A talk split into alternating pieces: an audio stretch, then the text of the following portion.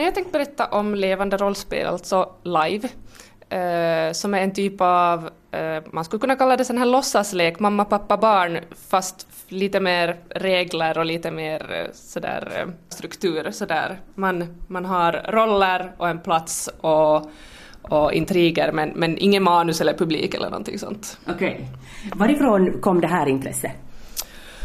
Uh, jag tror jag läste om det i någon KP eller EUs eller en barntidning och sen så insåg jag att det finns en uh, finlandssvensk liveförening eller rollspelsförening i, i Vasa och så tog jag kontakt med dem och så 2006 får jag på mitt första live.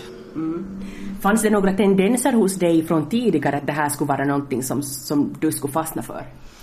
Ja, så där, det är väl väldigt många som börjar med sån här klassiska fantasy live, lite sån här Sagan om ringen-stil och det var också mitt första live.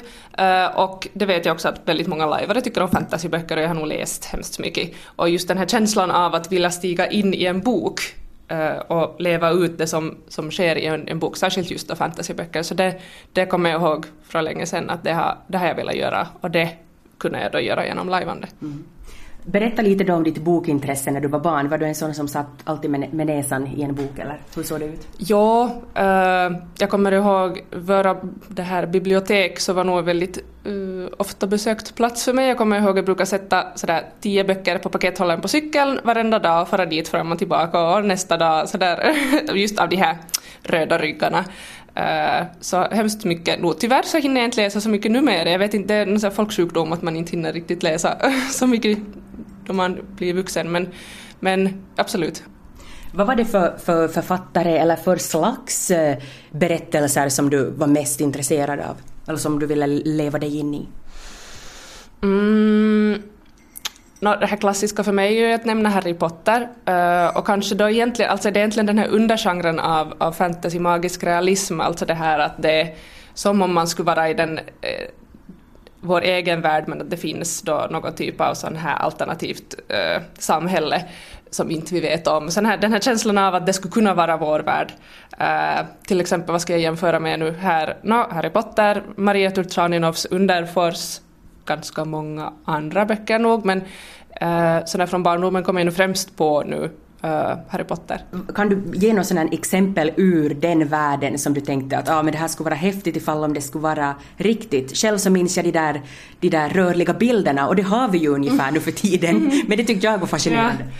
Det var nog mer liksom den här känslan av att, att världen är någonting mer än vad man alltid har trott och kanske lite det här att få fara iväg till en magisk skola och, och på något vis känna den här eh, gemenskapen sådär. No, ganska många har väl säkert känt sig utanför när de var unga. Och sen liksom att den här möjligheten att, att, att liksom komma bort från den världen och inse att man hör ihop med någonting helt annat. Kände du då när du kom i kontakt med andra som också var intresserade av, av live att eh, du på något sätt hittade mera en plats då eller, eller hur, hur kändes det? Ja absolut, alltså jag tycker de flesta lajvare och rollspelare som jag känner är ganska nördiga och jag tycker också att jag är absolut en nörd. Uh, och på det viset så är det, ger det absolut en, en samhörighet. Förutom det där att man lajvar tillsammans så finns det absolut liksom en live uh, samhörighet, lajvars liksom communityn. Äh, jag har fått massor med vänner via lajvande. Min pojkvän till exempel är, har jag lärt känna via en rollspelskonferens.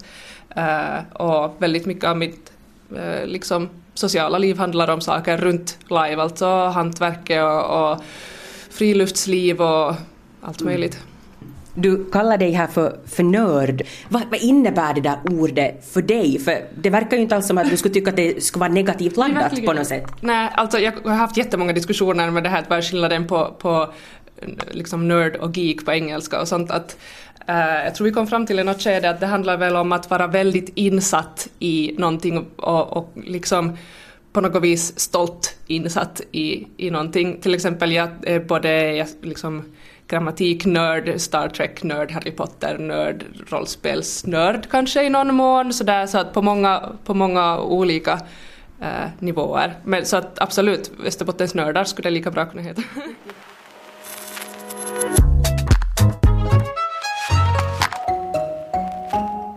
Oj, Wow, uh, alltså så mycket. Uh, delvis det här liksom direkta i att, att uh, genom live kunna leva in sig i Eh, en annan persons liv, en annan karaktärs liv, ehm, så ger ju en helt annat perspektiv på olika problem och situationer och, och, allt möjligt. Till exempel här förra sommaren var jag med i ett internationellt live som hette Halat Hisar, som i princip var Palestinakonflikten men placerad i en finsk kontext. Och det var eh, alltså, jag har aldrig gråtit så mycket på ett live men det är otroligt fascinerande. Alltså det var ju som ett bra tåg, alltså jag lärde mig så mycket och liksom förutom det att man genom det äh, får just det här andra perspektivet på saker så är det just alltså samhörighet och via det alla möjliga möjligheter att liksom resa, fara på live utomlands. Till, till hösten ska jag till exempel på ett live i Danmark och jag har nu jättemånga vänner som jag vet ska på samma live. Eh, möjligheter att utveckla sig själv just genom uh, många syr sina egna kläder och, och liksom skriver historier som sina karaktärer för att just utveckla karaktärerna mera och liksom, jag vet inte riktigt vad jag ska sätta på gränser Nej. på hur mycket man faktiskt kan få ut av det. Mm. Men mycket nätverkande och att komma i kontakt med människor som du annars troligtvis inte skulle komma i kontakt med. Ja, absolut. Jag menar, jag har aldrig skrivit något live själv. Det är ganska mycket arbete. Jag känner inte att jag är en så kreativ människa. Men bara alltså de som organiserar live, de har ju, de lär ju sig otroligt mycket det här liksom samarbete och, och kreativt skrivande och liksom logistik, administration, ekonomigrejer, liksom mm. allt, för allting, alltså helt massor. Jag har inte själv vågat ta mig på det ännu men att eventuellt här under det kommande året så ska, kommer jag att involvera mig på något vis. Just det. Men ifall om vi skulle förflytta oss nu då till ett sånt här evenemang, ett live-evenemang, uh, skulle du kunna berätta lite sådär från början att vad är det, vad är det man gör, hur går det mm. till? Ja absolut, om jag skulle kunna ta något praktiskt exempel.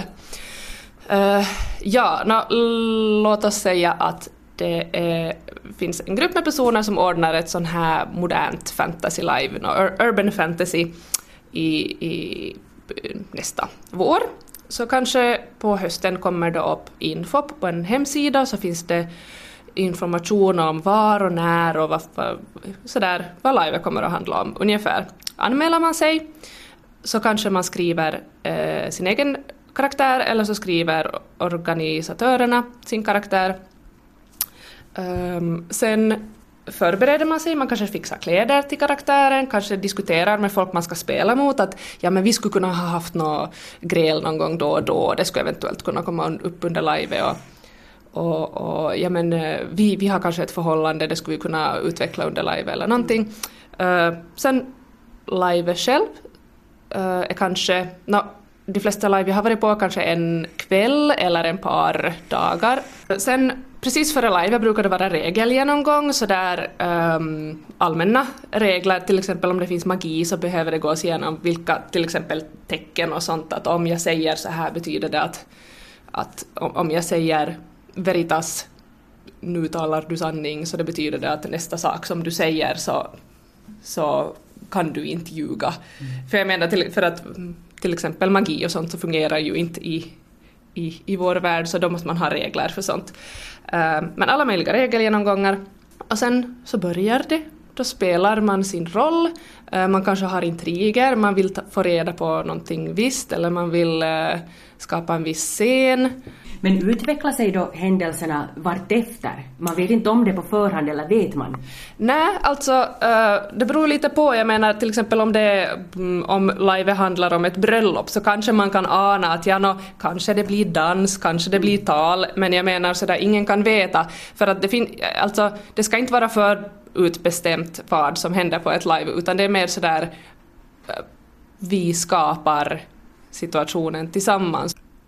Och sen i något skede när live är färdigt så då kommer det någon typ av äh, signal från spelledarna.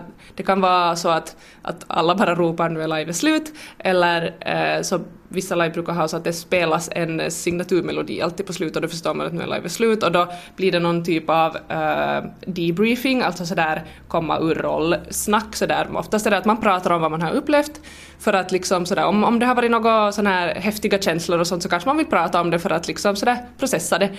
Uh, häftiga känslor på vilket sätt? No, typ sådär om någons om ens karaktärs vän har dött eller om man har liksom vad som helst som, som kan hända, vad ska jag nu... Börja gräla med någon? Ja, nej men precis. Inte slåss? Ja, nej, det, det beror på. Eh, men sådär, vad som helst som, som kan hända i verkliga livet. Jag menar sådär om, om ens karaktär har hittat kärleken så kanske man vill prata om det. Gärna kanske med den person som då spelar den här andra personen för att liksom kolla att allting är okej okay och liksom att det var inte awkward eller någonting. Berätta Linn om ditt favorit live-minne. Jag tror nästan jag måste ta det här samma, ja det här live som jag var på förra sommaren så sluta med att det var en demonstration på en skola mot den här förtryckande, förtryckande staten som hade tagit över det här fiktiva landet Finland och det slutade med en sån här jätteestetisk scen då, då vi alla satt i en skolsal med, med tejp för munnen och sån här plakat framför oss och som vädjande till, till media att snälla se oss, se hur, hur vi förtrycks. Och så slutade det med att, att äh, Finlandia spelades och då, var, då hade vi spelat i två dygn. Det var jätte, alltså intensivt, jättelärorikt. Finns det någon gång några svårigheter när du berättar om starka känslor som kan som förstås kan inträffa under, under ett sånt här rollspel. Mm. Är det någon gång svårt då ifall om man har varit kär i spelet till exempel, mm. att göra sig av med de känslorna sen när, när det är över och slutsignalen har, har spelat? Det där är en sån här fråga som man alltid får, att folk på något vis tror att man skulle som fastna i rollen. Jag har aldrig hört om att det skulle hända någon, men frågan kommer alltid så... uh, nej, inte egentligen sådär. Visst, alltså om man har varit med om, om, starka känslor så då, det är ju ändå, det är ju inte ens egna känslor på ett vis, utan det är ju karaktären så att uh, jag menar visst, det kan vara sådär tungt eller häftigt och sådär, men inte alltså särskilt om man nu kör ordentlig debriefing efteråt så inte inte det är ju någonting som, som fastnar på det mm. viset, för jag menar det är ju på ett vis inte riktiga, riktiga minnen en riktig situation. Jag menar sådär på samma vis som uh, man lever sig in i, man gråter då en vet du, TV-series karaktär uh, hamnar ut för någonting hemskt, inte, inte det som mera traumatiskt än så.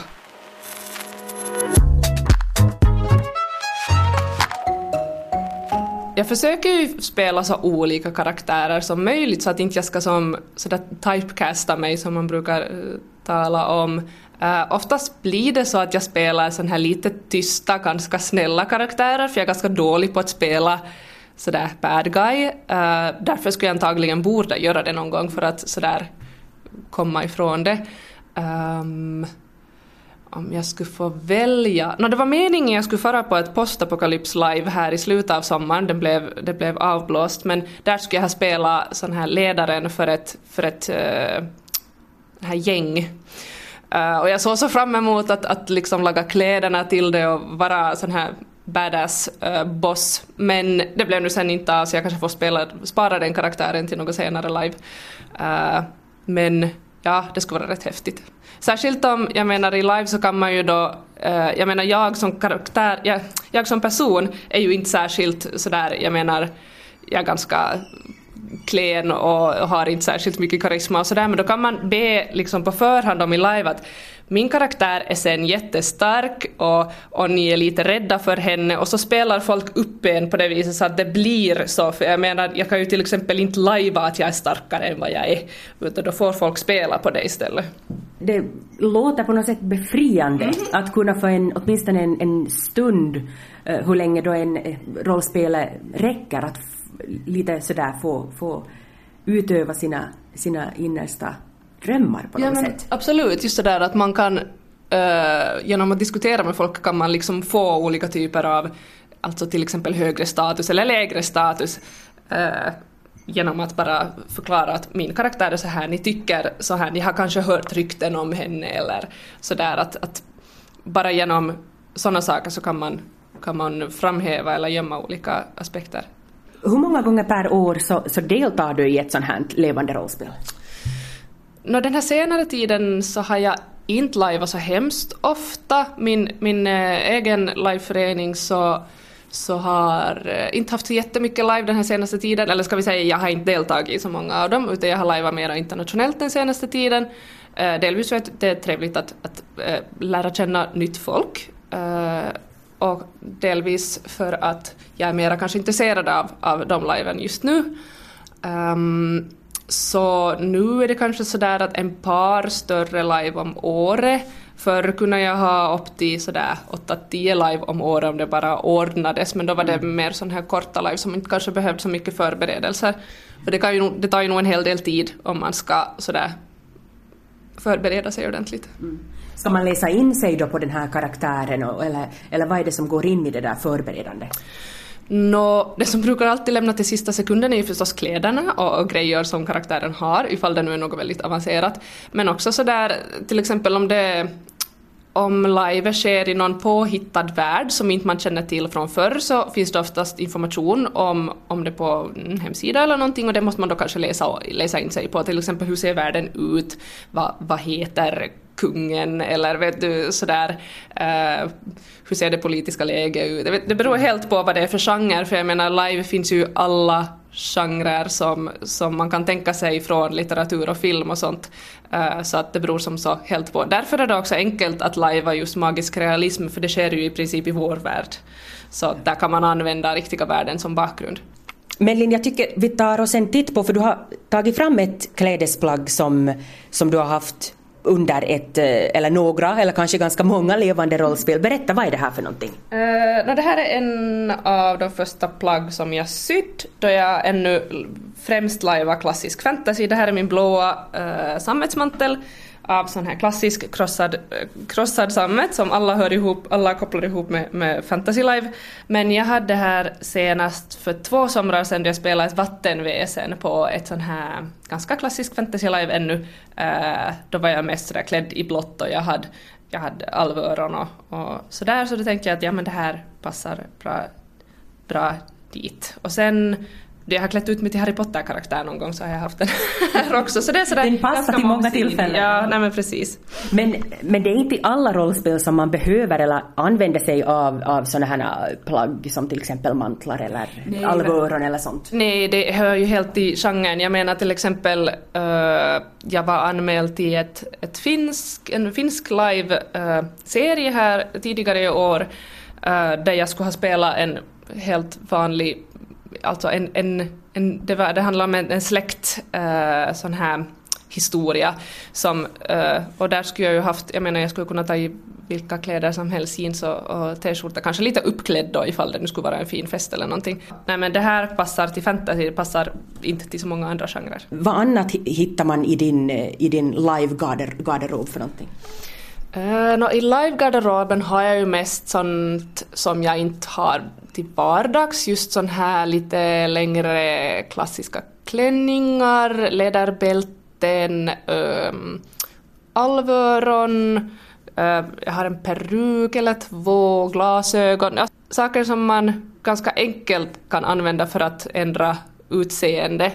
Uh, oftast så försöker jag, fast det skulle vara ett helt vanligt, liksom modernt vårtids live, så försöker jag använda kläder som inte jag, då brukar jag kanske gå till loppis och just köpa en t-skjorta eller någonting för att komma bort det där, från det där att liksom, om jag är i mina egna kläder så känner jag ju mig som mig själv. Och jag är sån alltså immersionist, jag vill gärna liksom gå in i den där känslan av att nu är jag någon annan person och då är det enklare ifall man har någonting annat på sig, tycker jag.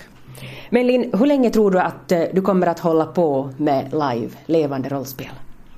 Jag hoppas hela livet. Jag menar, jag har lajvat sedan 2006.